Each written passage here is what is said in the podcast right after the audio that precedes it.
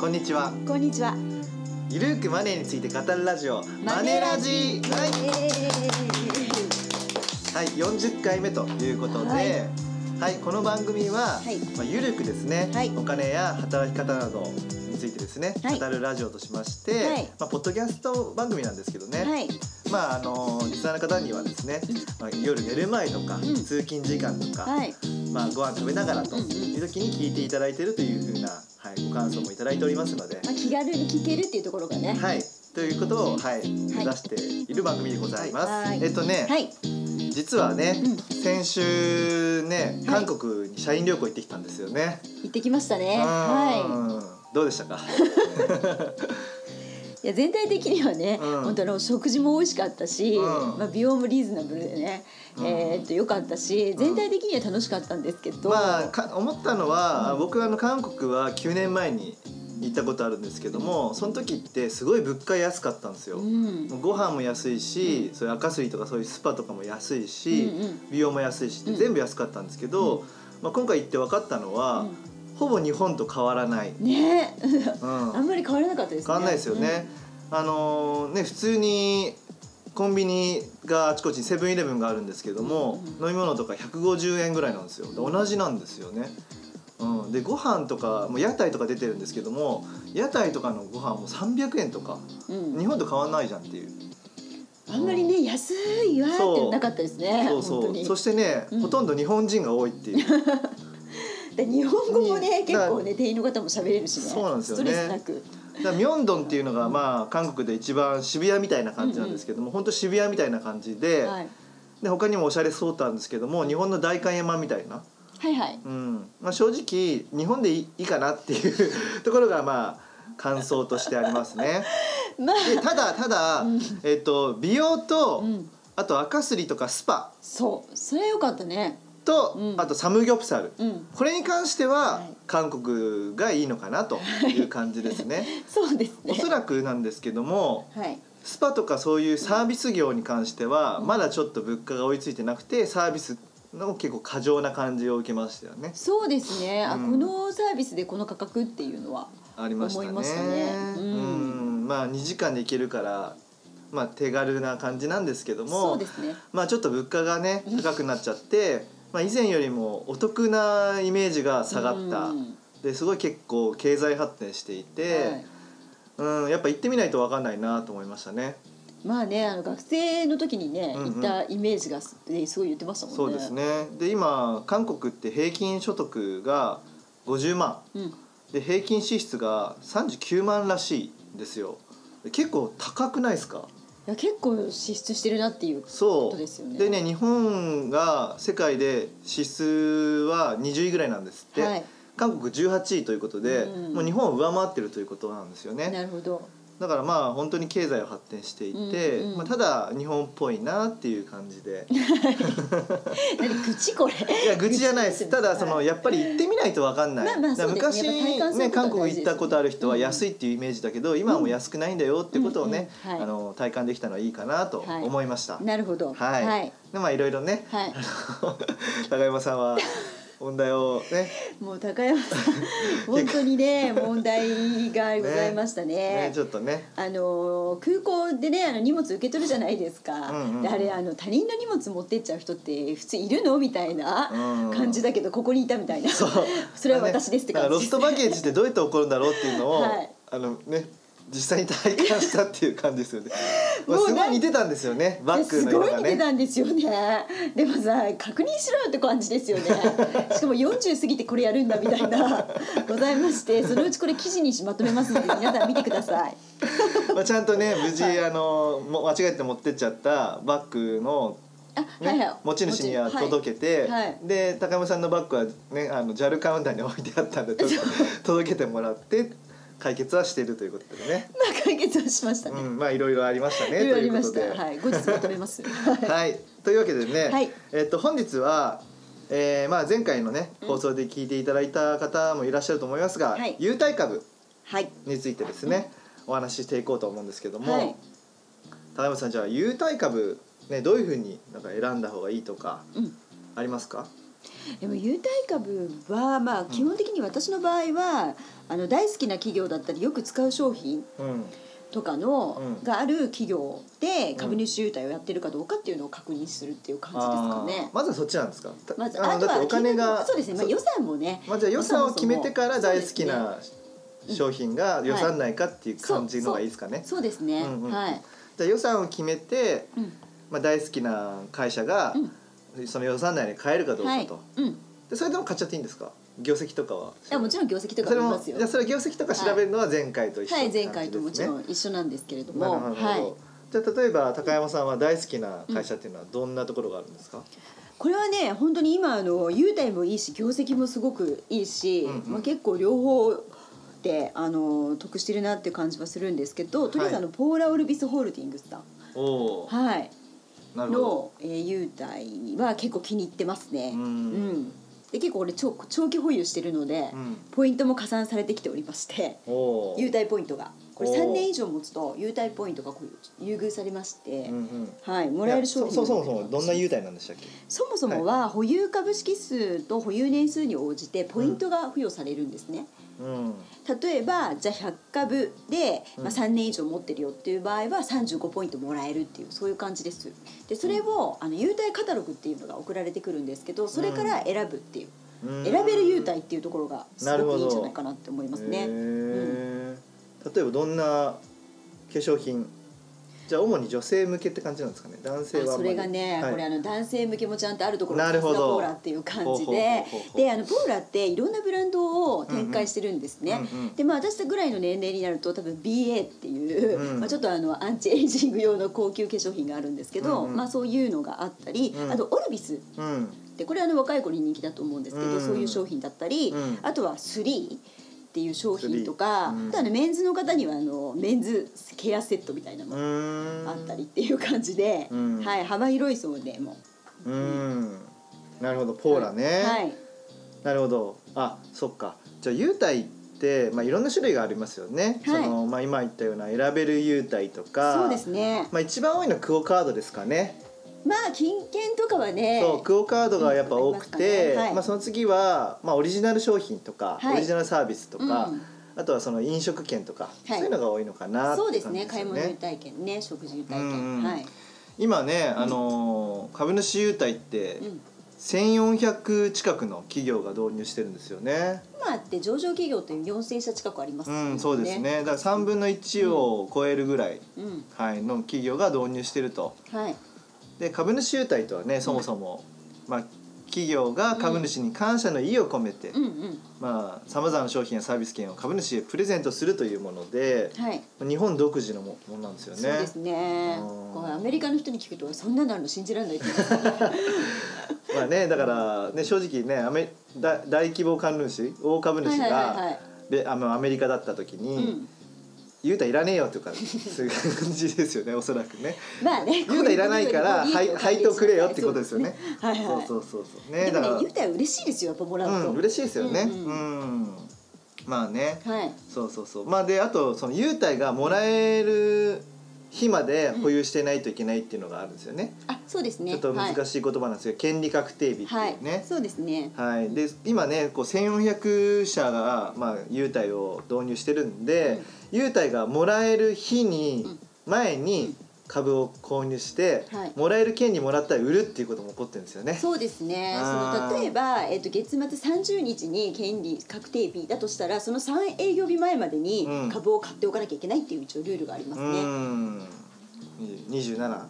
にじゅうきゅう、にじゅうはち、にじゅうろくか。そうですね。で、まあ、土日がもし挟むとしたら土日は抜かして、なるほど感じでさんえいぎょうび前まで。さんえいぎょうび前ですね。はい。はい、で、そこで買って、うんはい、で例えばじゃあさんじゅうにち持ったらついたちにはもう売ってるってことですね。うん、売ってる人もいる。うん、なるほどなるほど。まあそういうことがあるので、株価の下落がと上昇があるんですよね。権利確定日の周辺には。そうですね。はい。そういったことが起こるぐらい、うん、今は株主優待っていうのは影響力を持っているという感じですね。そうですね。やっぱりあのタカラトミーさんなんか株主優待狙いで、うんうん、あの投資するっていう株主さんがほとんどだっていうことをタカラトミー、はい、タカラトミーさんの方からちょっとお聞きしたんですけど、うんうん、これはねあのうちの息子がとにかくあのプラレールとかトミカが大好きで、うんうんまあ、かなりつぎ込んでるんですねタカラトミーさんに、うんうんうん、でまあ優待もあるということでいいかなと思って株を私も買ってるんですけど、うん、これはもう他 の, あのショップとかでは買えないオリジナル限定トミカとか、うん、オリジナルの限定リカちゃんがもらえるんですね、うんうん、だからこれはファンにとっては本当たまらない一品ということで、うん、本当ねタカラトミーさんは多分もうじゅうねんぐらい持ってるんじゃないかな優待、うん、これ優待欲しさに、うん、ずっとっていうぐらいで人気がありますね、うんうんまあ、注意点としては、うん、例えばトミカを欲しいって言ってあの、うん、になんか株数によって違いますよねあもらえる商品がね、ねひゃっかぶはトミカにだいだけど、うんうんはい、せんかぶだとよんだいでしたよね、うんはい、でにせんかぶだとよんだいプラスリカちゃん人形がもらえるっていう感じなんでだからリカちゃん欲しいからひゃっかぶ買ったっていうのは、ま、間違いそうですねでよくある間違いとしては、うんうん、だからそのいくら必要なのか、はい、優待もらえるのに、うんっていうのは必ず確認しておいた方がいいですよね。そうですね。何株必要なのか、そうですね。そしてそれにいくらかかるのか、うんはい、ひゃっかぶから買えるけど、うん、優待をごひゃっかぶからしかもらえないっていう企業もあるので、うんうん、そこはちょっとよく調べてもらった方がいいかなと思いますね。そうですね。うん、なるほど、はい、あとはあれですよね。別にオリジナルのトミカとリカちゃんだけじゃなくて、うん、タカラトミーは他にもありましたよね。あそうもうこれがね、うんうん、本当にね助かってるんですけど、うんうん、さんねん以上を、うん、あの保有してるとタカラモールっていうあのウェブのショッピングサイトがありまして、うんうん、そこで よんじゅっパーセント 割引になるという、うん、で普通にあのひゃっかぶ持ってていちねん未満 で,、うんうん、でも、まあ、じゅっパーセント 割引にはなるんですけど、うん、これあの本当にかなりうちつぎ込んでるんで、うん、タカラトミーさんに、うんうん、本当これありがたいです、うん、よんじゅっパーセント 割引は、うんうん、そうですね、はいまあ、今言ったオリジナル商品だったりとか、うん、選べるポイント、うん、で、まあ、先ほど申し上げましたが、うん、クオカード今クオカードがすごい人気出てるんですよね、うんまあ、ほとんどの企業が結構クオカードやっぱねクオカードって無難なんでしょうね、うんまあ、ねどこでも使えるしね、うん、そうでそのクオカードをオリジナルの、うんはいはいはい、例えば商品があればその商品を移したようなものにしたりとか、うんうんはい、会社のコーポレートバッグがあればそれを入れたりとかね、うんうん、まあ例えばね、うん、えーとグローブライドっていう会社があるんですけども、うんうん、ここはねひゃっかぶ以上保有してると、うん、せんえん相当の人気漫画釣り吉三平っていうあー懐かしい釣り吉三平はいこれのですね、はいはい、同社オリジナルクオカードなんですよおそうだからここでしかもらえないクオカードがあるとか、うんはいうんまあ、他にもいろいろありますよねはいはい、うん、なんかさ東映のやつだっけあ東映もありますねあのバンダイとか、はい、すごくねこれもね、あのーうん、そのオリジナルのね、そうそうはい、クオカードもらえるんですよね、うんはい、そうそうそうそうだから結構ねいいですよね、うんうん、まああとはねいまだにその、まあ、少なくなってきましたけどギフトカードとかお米券を、うん、なるほど、まあはいねうん、プレゼントしている企業もあるとただねだんだんだんだん少なくなってきて、うんまあ、少しずつやっぱクオカードとか、まあ、金券にするんだったらクオカード、うん、あとはまあ、えーオリジナル商品するかっていう風に移行してるのかなと、うん、やっぱね他社のやっぱ、ね、人気のある優待を真似していきますよねまあそうですね、うん、で今のさ優待で人気のさ桐谷さんっているじゃないですか、はいはいはい、桐谷さんのお友達の方とこの間ちょっと対談させてもらったんですね、うんはい、そしてその方ももうすごいのは優待の数がもう何百社ってやっぱり買っているので、はいはいはいであのお家にかなりこう優待が取れてかさばるんだって、うんうんうん、だから優待部屋っていうのがあるぐらいで、うん、毎日にひっきりなしにね、はい、本当に に,さん 日おきになんか宅急便がやってきて優待が届くっていう生活らしいんですよ、うんうんはいはい、そうするとかさばっちゃうから、うん、最近はもう本当にクオカードとか、うん、それかさばらない系、まあ、そうですよねそうの方がいいって言って正直ねあの飲食券とかも期限があったりするんですよね、うん、そうそういちねんとかそう使わなきゃとか言ってましたこの辺はねふるさと納税と同じ仕組みだと思いますそうそうそう食べ物もね賞味期限ありますしねそうそうそうだからね最近はなんかそのまあ会社がどうかっていうのもそうなんだけどあのクオカードがどうかとか優待内容が、うん、そういうのでなんか結構優先してチェックするようにしたとかまあねクオカード無難ですよねそうですねそうそうそうね、うんうん、であのね飲食券で結構ねあの忘れちゃいけないのかなと思うのが、うんうん、モスフードサービスモスですモスバーガー、はいはい、ここはねひゃっかぶ以上保有でせんえん相当の食事券が年にかいもらえるんですよ、うんうん、半年にいっかい、うん、モスバーガーとかミスタードーナツ、あーミスタードーナツ ね, ね子供から大人まで ね, そうですね、はい、嬉しい優待なんですよね、うんうんうん、あとはね意外にまあその注目されてないんですけど宿泊交通レジャーを狙って優待っていうのもいいかなとは思うんですよね、うんうん、そうそうそうあのー、まあ日本ビューホテルっていうホテルがあるんですけどもえ日本ビューホテルあ日本ビューホテルはいここはね北海道から沖縄まで全国にじゅうにかしょのホテルがあって、はいはい、これを利用できる割引券がもらえたりとかはいはいあとはね電車系もね、はい、東急とかねなるほどね、はいはい、ありますよね、うんはい、あとはおあの大阪とかだと阪急とか、うんはい、そういった風な、まあ、優待乗車証っていうのをもらえたりもするのでうんうんあとねレジャー系優待っていうのもあって、うん、日本ハムこれせんかぶ以上保有するとですねあのー、さんがつ末基準で日本ハムファイターズ観戦チケット、うんうん、なるほど、はい、にめいぶんもしくはもしくはあのセレッソ大阪戦とか、うん、そういうのがもらえたりするんで、はいはいね、結構ファンにはたまらない内容なのかなという感じですかね、うんうんはいはいはい、あとは食べ物系とか飲み物系で何かありますか？食べ物系、はい、別に飲み物系でいいですよ。あのね、うん、これやっぱ人気なのはね、うん、アサヒビールさんですかね。アサヒグループホールディングスさんの株主限定ビール、うん、これは大人気みたいですね。毎年味が違 う, う、ね、そう毎年味が違うこだわりのビールみたいなんですけど、うんうん、これあのビール好きの人にはたまらない優待みたいですね、うんうんうん、すごい嬉しいですよね。これ嬉しいですよね。何株買うとこれひゃっかぶひゃっかぶで、はいはい、でせんえん相当せんえん相当のですね、はい、うんあとはこれ日清日清食品とかどうですか？これなんかさ、はい、これピオちゃん人形ほう可愛い。ピオちゃん人形、ね、ピオちゃん人形っていうのこれ。うん、ピオちゃん人形な。なんか名前違ったら怒られてる。違うかもしれない。違うかもしれない。ピオひよこちゃん？ひよこちゃんです。ひよこちゃんですね。ひよこちゃんグッズ。ひよこちゃんグッズがもらえたり、はい、あとはやっぱりね日清はもうカップラーメンがね、これ定番中の定番なんでその詰め合わせセットは嬉しいですよね。そうですね。うんうん、はい。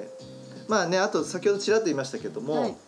まあ最近ねどんどんどんどん長期保有すると優遇される制度がね、うん、導入している企業があるということで、はい、こちらどういう仕組みかちょっとお願いします。これはですね、まあ、長期保有ってどれぐらいなのかって、まあはいはいはいまあ、企業によるんですけど、はいまあ、とりあえずはね例えばじゃあさっきのポーラさんとかの例とかで言うと、えーとまあ、ほとんどの企業はねさんねん以上持ってるかそれ未満かで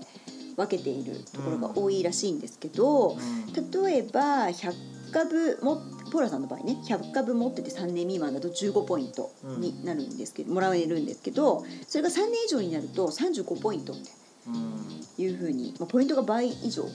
つくのでかなりあのもらえる商品のグレードがアップしますね、うんうんでまあ、長期保有優遇制度があるのは、うんまあ、結構さんびゃくしゃ近くあるのかなって感じで、うん、だいたいあのさんねんです、はい、企業によって違うんですけど、うん、さんねんが長期、はいうんうん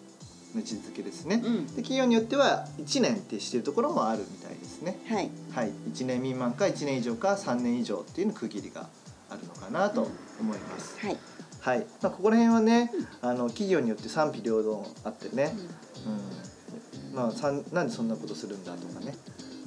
あるとは思うんですけどもただねこの長期保有の制度を入れることで株価は安定しやすくなるのかなっていうのはありますね。まあねなかなかこうね、うん、売らないというかそうそうだからすぐ買って売るっていう先ほどのねなんか優待の影響が株価に、ね、影響を与えるっていう話しましたけども、はいはいうんまあ、そういうのもね少なくなっていくのかなとっていうのはね桐谷さんもコメントしてたのでまあねちょっと付け加えておこうかなと思います。はい、はいはいそういう感じですかね。そうですね、はい、何か伝え忘れてることあります？この優待いいよとかねあでもねなんかあのスカイラークグループって、うんまあ、結構そのガストとか、うんうんうん、よくあのファミリーで行くところも多いと思うんですけど、はい、最近なんかスカイラークグループすごく優待に力入れてるみたいで、うんうん、お会計のところになんかこう優待の、うん、宣伝がものすごいこう、うんなんか出てるので、うん、結構力入れてるのかなと思って、うん、でいろいろ調べてみたら、はいまあ、これ、えっと、さんびゃっかぶ以上保有っていう感じにはなるんですけど、はい、えー、っとね年間でね、うんえっと、いちまんせんえんももらえちゃうんですよ食事券が、うん、さんびゃっかぶ以上保有するとあそうかろくがつ末にきゅうせんえんもらえてじゅうにがつ末にいちまんせんえんももらえちゃうの、うんすごくないですか。なるほど。とすると年間で年間で、はい、だからにまんえんにまんえんでガストとかでにまんえんとかだと結構、はい、結構嬉しいかなと、まあ、そうですね、はい、思って。だから有効期限はねやっぱあるんですよね。あ、もちろんね、ねあの有効、有効期限はありますけど、うん、でもあのファミリーの方なんかにはすごく、うんうん、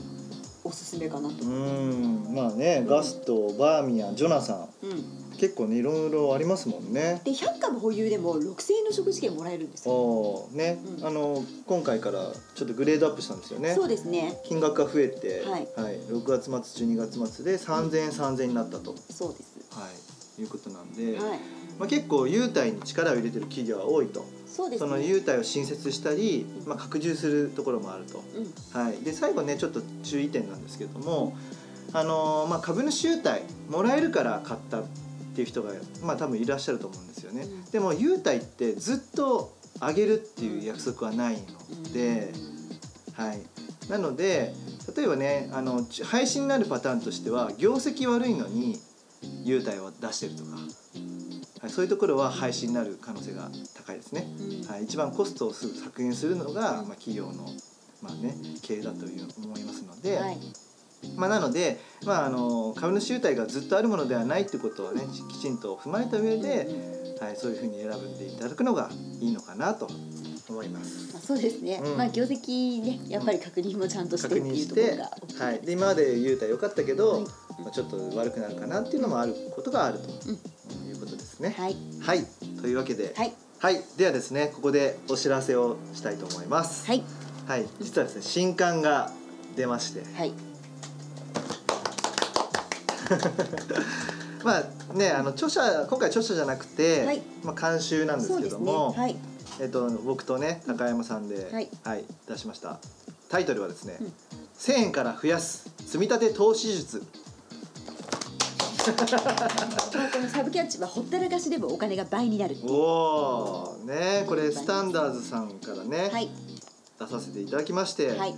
定価はせんにひゃくえんということでね、はいうんまああのー、これから積み立て ニーサ っていうのも始まりますんで、うんはい、ますます積み立て投資、はい、初心者が始めるんだったら、うんまあ、株式投資とかっていう一括投資じゃなくて、はい積み立てて投資していこうっていう風な流れになってるんですけども、はいまあ、それをですね、うん、先取りしましてちょっと出したということで、はいはいはい、どうですか。まあ、でもやっぱりあの一般の方が、うんうん、あのコツコツお金を貯めるには本当に積み立て投資が一番かなっていうのは、ねまあ、実感しますね、うん、やっぱ多くのお客様をあの見させていただいていても、うんうん、それで成果出してる人は多いなと思いますので、うんうん、今やね積み立ては投資信託だったらひゃくえんからできますので、うん、そうですね。で正直ねずっとひゃくえんでやっててもそんなにお金貯まるわけじゃないんですけどまあ正直ねそれはねただね投資を始めるきっかけとしてはいいんですよ。ひゃくえんとかせんえんとかさんぜんえん、うんうん、さんぜんえん投資生活っていうのもありますけども、はいうんうん、なので、まあ、そこをきっかけに投資とちょっと向き合っていただいてから、はい、まあその後ね慣れてきたら金額を増やすっていう方法をねぜひ試していただければっていう風な話を書いております、はいはいね、収録している内容はですね ニーサ 積立 ニーサ イデコ、はいはい、こちらもバシッと解説していますので、うんはいはい、よろしければ、はい、ぜひお買い求めいただければと思います、はい、よろしくお願いします、はい、よろしくお願いします、はい、お時間が来てしまったということで、はいはい、頼藤大樹と高山和恵がお送りしました。またね See you。 この番組では皆様からのご意見ご感想をお待ちしております。宛先はインフォ アットマーク マネー アンド ユー ドット ジェーピー インフォ アットマーク モネー アンド ユー ドット ジェーピー までお寄せください。この番組はマネー &You 頼藤大樹、高山和恵制作リベラミュージックでお届けしました。